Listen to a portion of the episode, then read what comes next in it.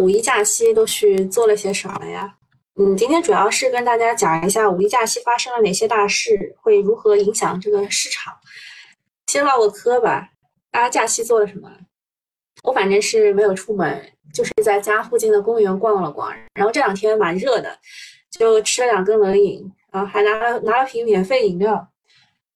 刚刚上海外面是就是雷雨雷雨天气，现在哎天气又放晴了。然后我看了一部国产的悬疑剧《漫长的季节》，豆瓣九点五，口碑炸裂，剧本、演员、画面啊，然后配音都在线，剧荒的小伙伴可以去试一试。一共是十二集，嗯，每一集大概是一个小时吧，看着挺好看。就主要是就是你不知道这当中这些人啊，对吧？到底怎么死的？然后这个是。大概是十，就是漫漫长的季节。为什么漫长呢？大家就是他这个，就这些人吧，这些人是在过了十几年之后把这个案子给破了的。然后还看了一部国产的电影，叫《回廊亭》，改编自东野圭吾的小说。反正就是反转之后再反转，逃不过的人性。嗯，如果去看过电影的话，你就去电影院看过电影的话，你也是为我们的票房做了贡献的。五一档的全全五一档的电影票房是超过了十五亿元人民币，跻身中国影史五一档的票房第三位。说实话，很多之前的电影都撤档，然后是要挤在五一档，也是这个原因，就是怕大家没时间去看电影啊，一定要在这个时候去。如果你们想，如果《灌篮高手》在五一档上的话，你会去看吗？啊，我看之前那个很多人，很多人，特别是。七零八零后好像都都去看了，是吧？看大家大家都在五一期间在干嘛啊？宁静说在家看诗啊。那个我我印象比较深刻的，就是《漫长的季节》当中，那个他儿子王阳是喜欢写诗的，打个响指吧。然后 Pop 说是在在这看雪。那我们继续啊，我们讲一下官方发布的数据。呃，文旅部说呢，五一假期全国的出游合计二点七四亿人次，同比增长百分之七十一。然后算下来的，呃，算下来说按按可比口径的话，恢复到一九年。为什么要按跟一九年比？因为一九年还没有疫情，就恢复到疫情同期的百分之一百十九。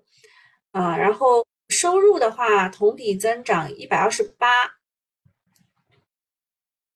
到可比口径恢复到百分之一百，也就是说，呃，出游的人多了百分之一百十九，但是收入只恢复到了同期的差不多水平啊。反正我在我在朋友圈里面看到的就是各大景点人员爆满，中高档饭馆排队很长。奶茶喝不完，淄博烧烤一座难求。呃，明知道去哪儿都是人挤人，但还是硬要去。主要是因为这三年以来呢，啊，大家都被关在家里，然后呢，终于迎来了报复式的出行。但是呢，它当中确实提到了，就说我们的消费水平，消费水平可能是就是没有特别特别高啊。大家说这个这么贵的机票，这么贵的酒店。这么贵的吃喝，为啥消费还变少了呢？一个是大家出行更讲究性价比，不选贵的，比如说大家，呃，去淄博的很多，然后去三亚、杭州的就不是就不温不火了。第二个是吃只吃和玩不购物，把钱都用在及时行乐上了。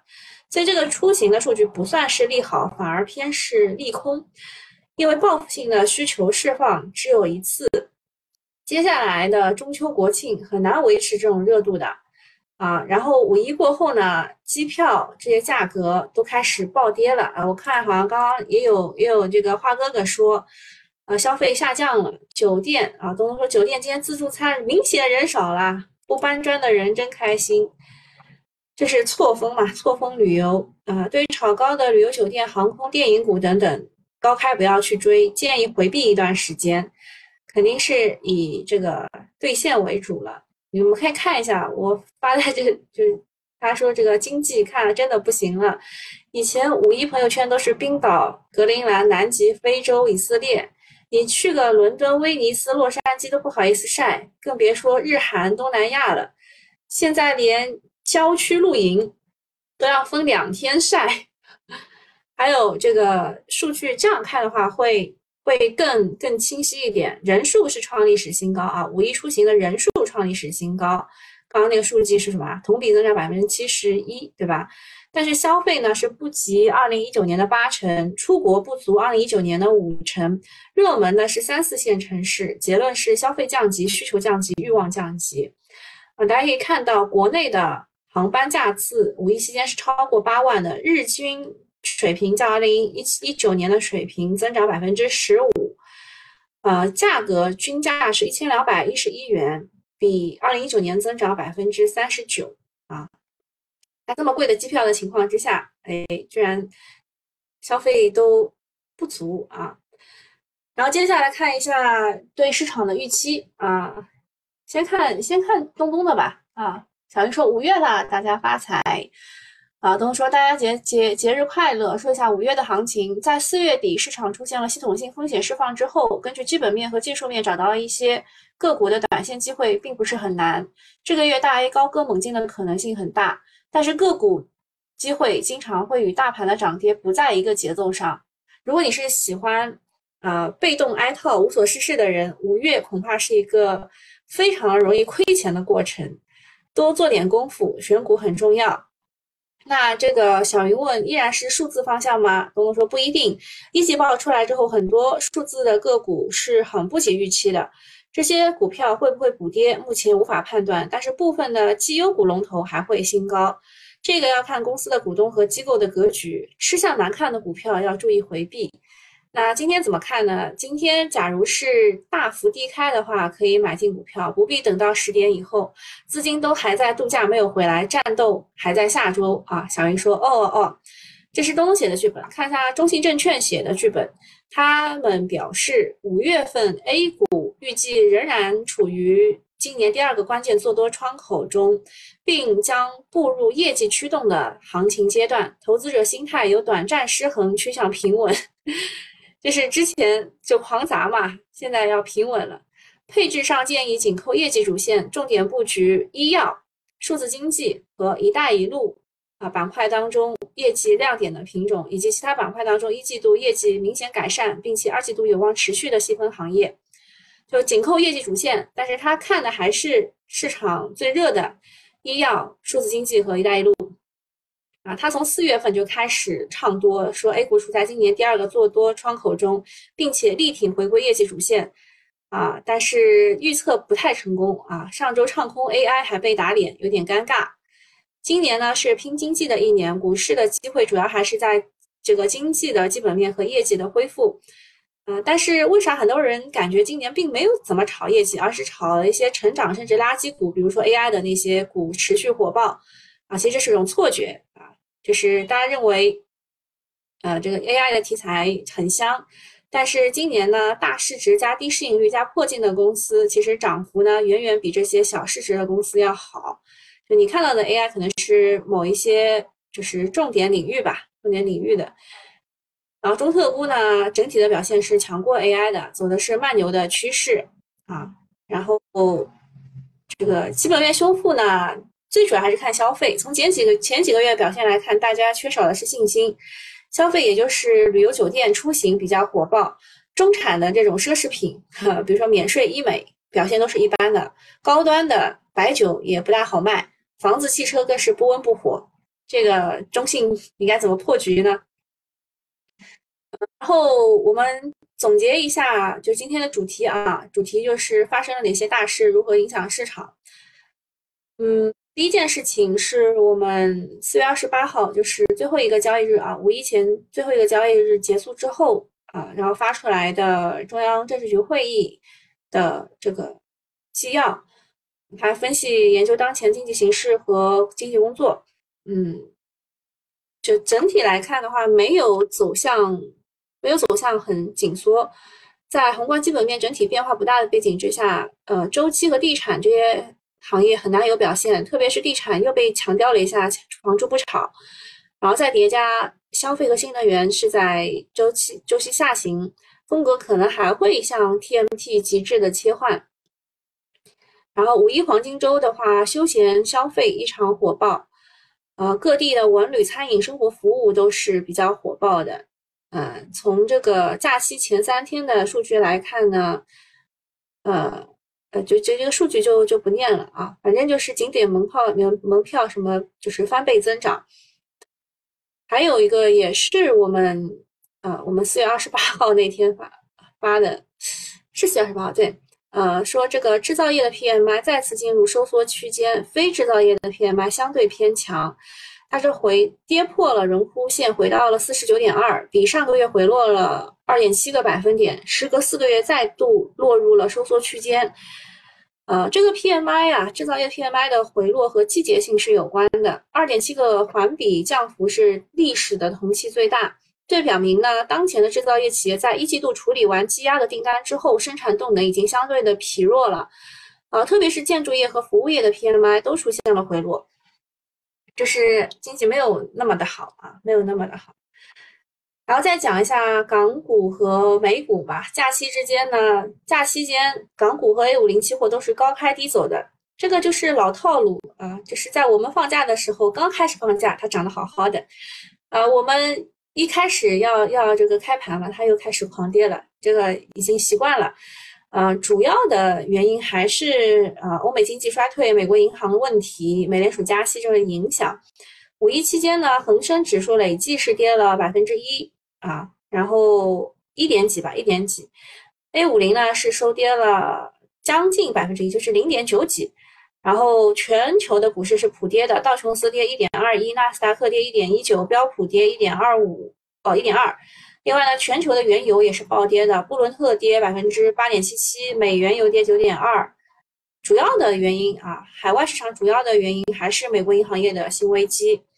另外呢，还有一些地缘政治的问题，比如说这个韩国的总统之前四月三十号去了那边，然后一起搞了一个华盛顿的宣言，啊，就是美国同意定期向韩国部署美国的核潜艇，韩国同意不发展该武器，然后巴拉巴拉，嗯，然后五月一号的时候呢，菲律宾的总统也去，啊，就十年来啊首次造访白宫。然后又再度提及了台海和南海的议题，啊，然后之前的话，二月二号的时候，菲律宾同意向美军再开放四个军事基地的使用权，至此呢，呃，这个美军在菲律宾拥有九个军事基地，新开发、新开放的四处当中，有一个距离中国的台湾仅四百公里，这是地缘政治，啊，然后今天。早晨吧，凌晨两点多开始啊，就开始公布加息的事情了。美国公布宣布啊，再次加息二十五个基点，调到了百分之五到五点二五，符合市场预期。这是自去年三月以来连续十次加息，累计达累计幅度达到五百个基点。嗯，在美国就业人口超呃美国就业人口超预期的情况之下，啊，就是又风声鹤唳。对吧？这个情况之下，他还是选择加息。嗯，反正就加息，但是鲍威尔的说法是可能是最后一次加息啊，可能是最后一次加息，也不排除九月份会降息啊。反正就信号信号很很明显了，就是可能是加息的尾声。那对中国来说的话，就是保持自己的节奏。嗯，然后其实他们。就是放音也放不太出来啊，这个后面啊，这个是政治局会议的那几个，也不念了，你们可以自己看。然后讲一下为什么美股在我们开盘前为什么会跌呢？主要还是因为这个银行的事情啊。美国的第一共和银行将退市，成为美国第二大银行倒闭案。强在勉强支撑了两个月之后，风雨飘摇的美国第一中第一共和银行终究还是没有能够逃脱逃倒闭并被接管的接管收购的命运。假期最大一件事情就是美国的银行危机又爆发了。这一次他们处理的效率很高啊，一个是在美股直接退市，第二个是让低价啊低价让这个摩根大通去接盘，避免了短期。这个危机的扩散，但是吃相很难看啊。摩根大通只承担存款和资产，直接把第一共和银行公司债券归零，和抢有什么区别？比瑞士银行收购瑞信还要狠得多。总之呢，第一共和银行倒下之后呢，美国的中小银行都在发抖。接下来可能是合众银行、西部银行等等，都会让大银行来接盘吗？昨天的话，呃，西太平洋众合众银行跌了超百分之三十，触发熔断；还有一个西部银行也是跌了超百分之二十四，触发熔断。投资者都在拼命的抛售。对 A 股来说的话。还是要做好自己嘛，还是那个那个问题。那第一共和银行为什么会就只撑了两个月呢？主要还是还是因为它它的这个产这个这个叫什么？base 在加州，客户都是有钱人。那么有钱人的话，他的保险额度是二十五万美元封顶，然后他们都超过这一上限，所以就不在保险的覆盖范围之内。那么他们就要抛售嘛，他们就要抛售。就是这个意思啊。然后下一个事情也是假期比较重要的事情，就是 AI 的监管，全球行动要来了。另外呢，就是这个在线教育公司 Chegg 啊，就一个一个讲吧。各国政府呢，眼下都面临着如何合理有效监管 AI 应用的迫切难题。在上周呢，以欧盟与 G7 为代表的发达经济体就率先亮剑。啊，他们联合声明表示，人工智能会要对他们采取，要对人工智能采取基于风险的监管。啊，他们会继续在五月底讨论这个问题。假期呢，海外唱空 AI 的会比较多一点，比如说抢打工人的饭碗、泄露公司机密等等。嗯，然后 AI 呢已经冲击了教育行业。美股的在线教育公司 Chegg 发布营收预警，承认学生对 ChatGPT 的兴趣大幅飙升，开始损害其收益。这个 Chegg 公司它是做什么的呢？它就是跟类似于我们的作业帮差不多的，你就拍一张图片，然后它就会给你解答嘛，就拍图或解答。嗯，就是每个月就是交给他十五美元就可以了。那 ChatGPT 每个月也只向你收二十美元，是吧？所以就就带崩了这家公司，导致它股价闪崩百分之四十九，把一堆的欧美的教育股给带崩了。投资者担心 AI 可能会颠覆它的商业模式，所以人工智能对很多行业不是利好，中长期可能是利空。但是对于 A 股来说呢，又给了 AI 加炒作的理由。未来各行业肯定会加快人工智能的落地，不然就会有被淘汰的风险。比如说我们在炒的 AI 加游戏、AI 加传媒、AI 加电商、AI 加办公，啊，都啊很难再去受到资金的追捧。总之，假期没有啥新的题材啊，没有什么新的题材。节前火热的人工智能还是最热的板块，包括人民日报、广发都在吹。广发就说了，这一轮的 AI 加很类似于二零一三年的移动互联网加。如果真的能够达到那个高度的话，那现在 AI 的行情就在半山腰。然后讲一下这个欧洲欧洲他们达达成的这个人工智能法案的提案，呃，比如说版权的披露，然后公平竞争，啊，保障合法权利，降低风险啊等等。看一下大家有什么？发表发表的建议啊！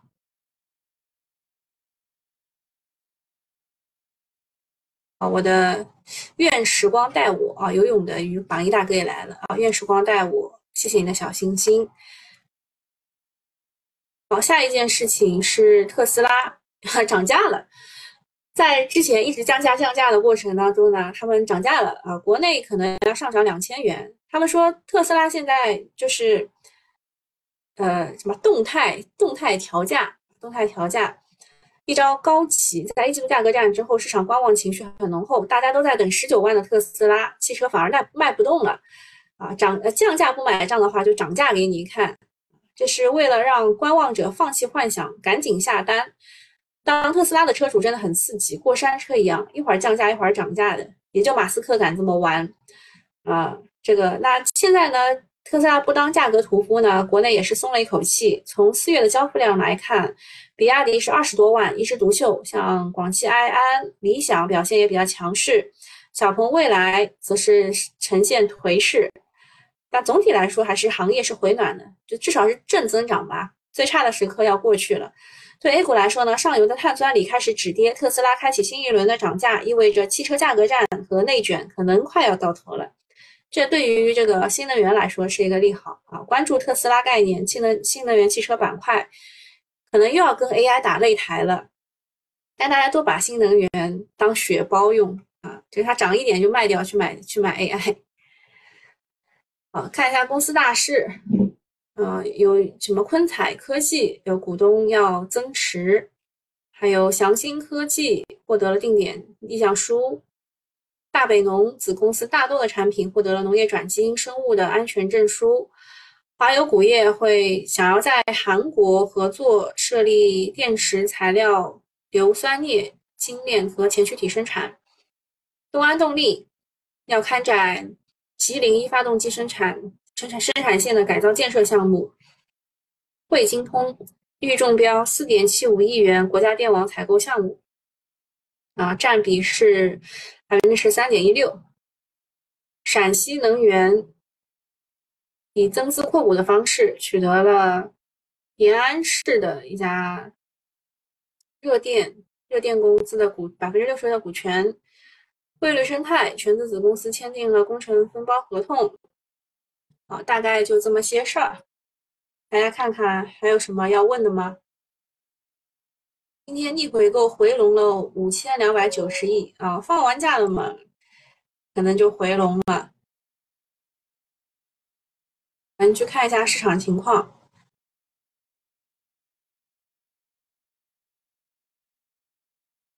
现在应该是就 OK 的啊。现在小商品城继续涨，这是 A A I 加电商对吧？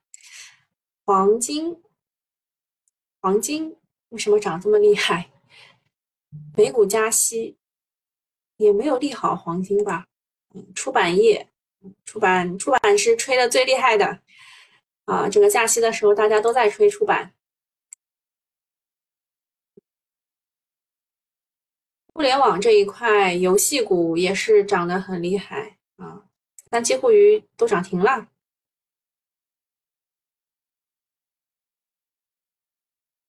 然后 AI 加 AI 加这个电商也涨得不错。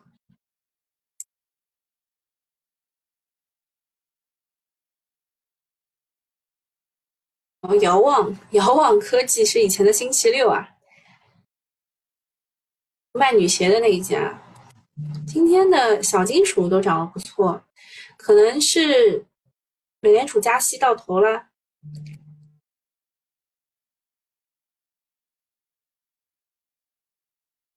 高铁，高铁也涨了。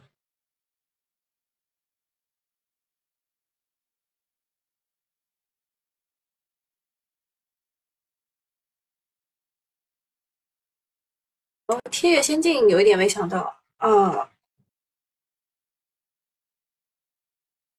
其实业绩还 OK 的。板栗，这这就是现在涨得最好的啊。祥兴科技刚看到了一眼，在干嘛？获得定点项目书，汽配，可能可能是多重利好啊，多重利好不一定是仅仅是这个这个利好，财业绩财务情况应该也不错。啊，三七互娱，我们正好讲这个游戏股讲到过。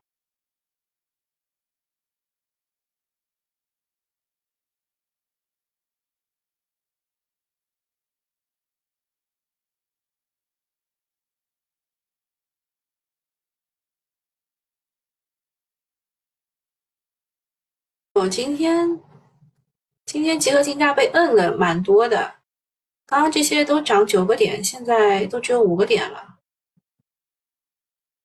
啊，宏博刚刚是涨九个点的，集合竞价被摁下来了，这也算是算力个股吧，被摁下来的。出版对吧？出版这个也是被摁下来的。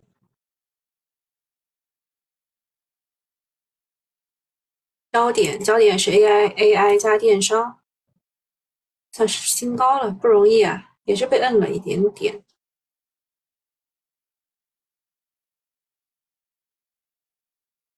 行吧？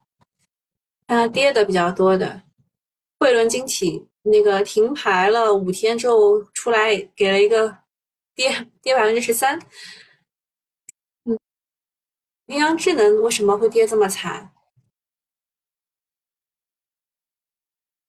也是跟财报有关，财报不好不是很正常的吗？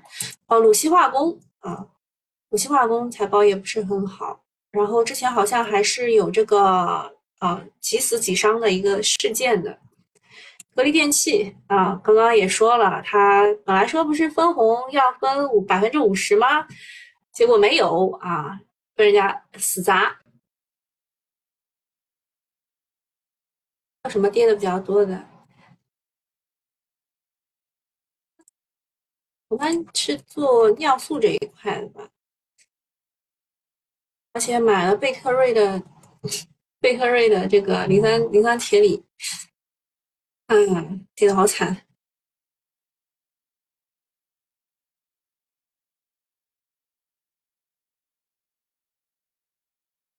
中继续创，这个这个就是大家在光模块当中的一个一个博弈吧。上周五的时候是硬硬硬要上，然后现在是要出货啦。还好，就跌的也不是特别的厉害。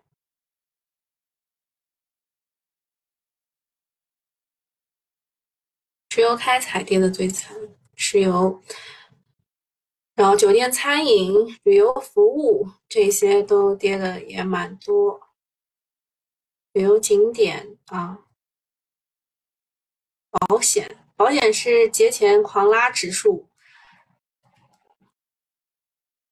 家电的话，应该是被格力带下来的。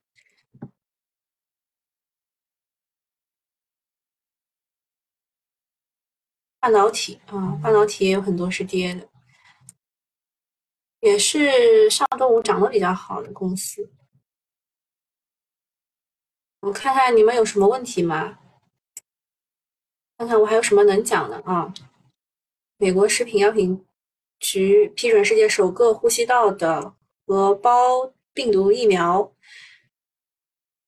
光伏制造业短期上不能对我国就构成挑战啊，就韩国、印度短期不会对我们有挑战，但是长期会有。电解水制氢主流技术实现突破。业绩卓胜微、士兰微消费电子芯片普遍承压，封测经过一轮寒冬，被爆炒的业绩高低不一。寒武纪一季度净亏损二点五五亿，上市后首次实现亏损收窄，算是好事吧？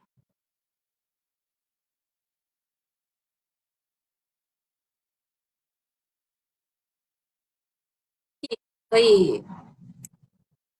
可以实时抓取其他网站和媒体平台的信息。哇塞，这个肯定很多人跟他找他打官司啊。然后充电桩啊，是那个政治局会议当中提到的。AI 加医疗，碳化硅。哦，怪不得今天今天那个天越先进大涨啊。北京天科和达，嗯，懂了。懂了，英飞凌，原来是这个原因。IPv 六迎来新的里程碑，半导体材料、半导体设备，哦，终于开始吹了。好的，那今天免费用户就到这里啊，拜拜。好，我们来看一下市场热点。啊，第一个是苹果的 MI，MI 要开始发了，说应该是进入最后的冲刺环节，应该是六月份要发的。嗯，就是兆威机电、赛腾股份、智立方、捷普特、华兴原创。假期的话就是高速啊，高速。嗯，新能源的话是上调了几款车型的价格。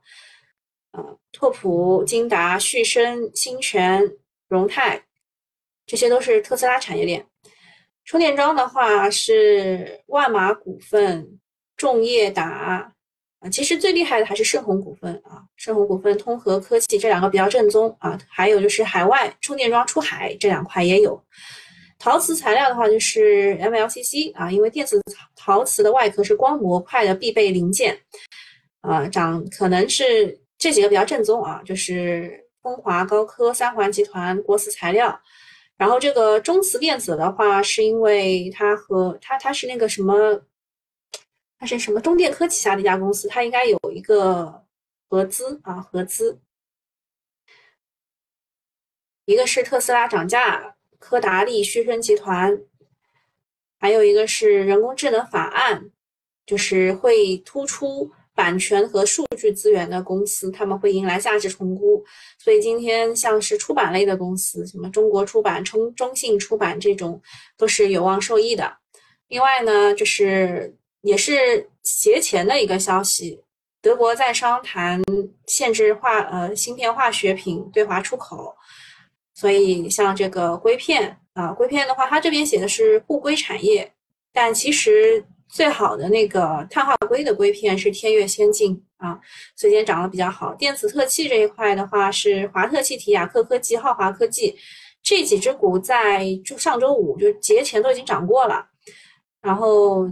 这个前驱体的话，有雅克科技和南大光电；研模板的话，轻易光电和路维光电；CMP 包抛光材料，安吉科技、鼎龙股份；光刻胶，同城新材、精锐电材、上海新阳；湿化学品还是精锐电子；建设靶材，江丰电、江丰电子。啊，游戏股，嗯，游戏股的话，吹的也比较多。游戏和出版这两个行业是这个周末吹的比较多的。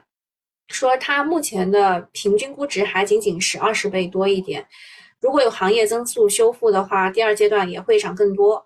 像这个神州泰岳是游戏出海的龙头，预计一季报很优秀啊，这是他们他们自己自己定的啊。然后游族网络治理改善啊，就老板死掉以后啊，老婆嗯和几个孩子对吧，分一分，然后寻寻找了一个职业代理人啊。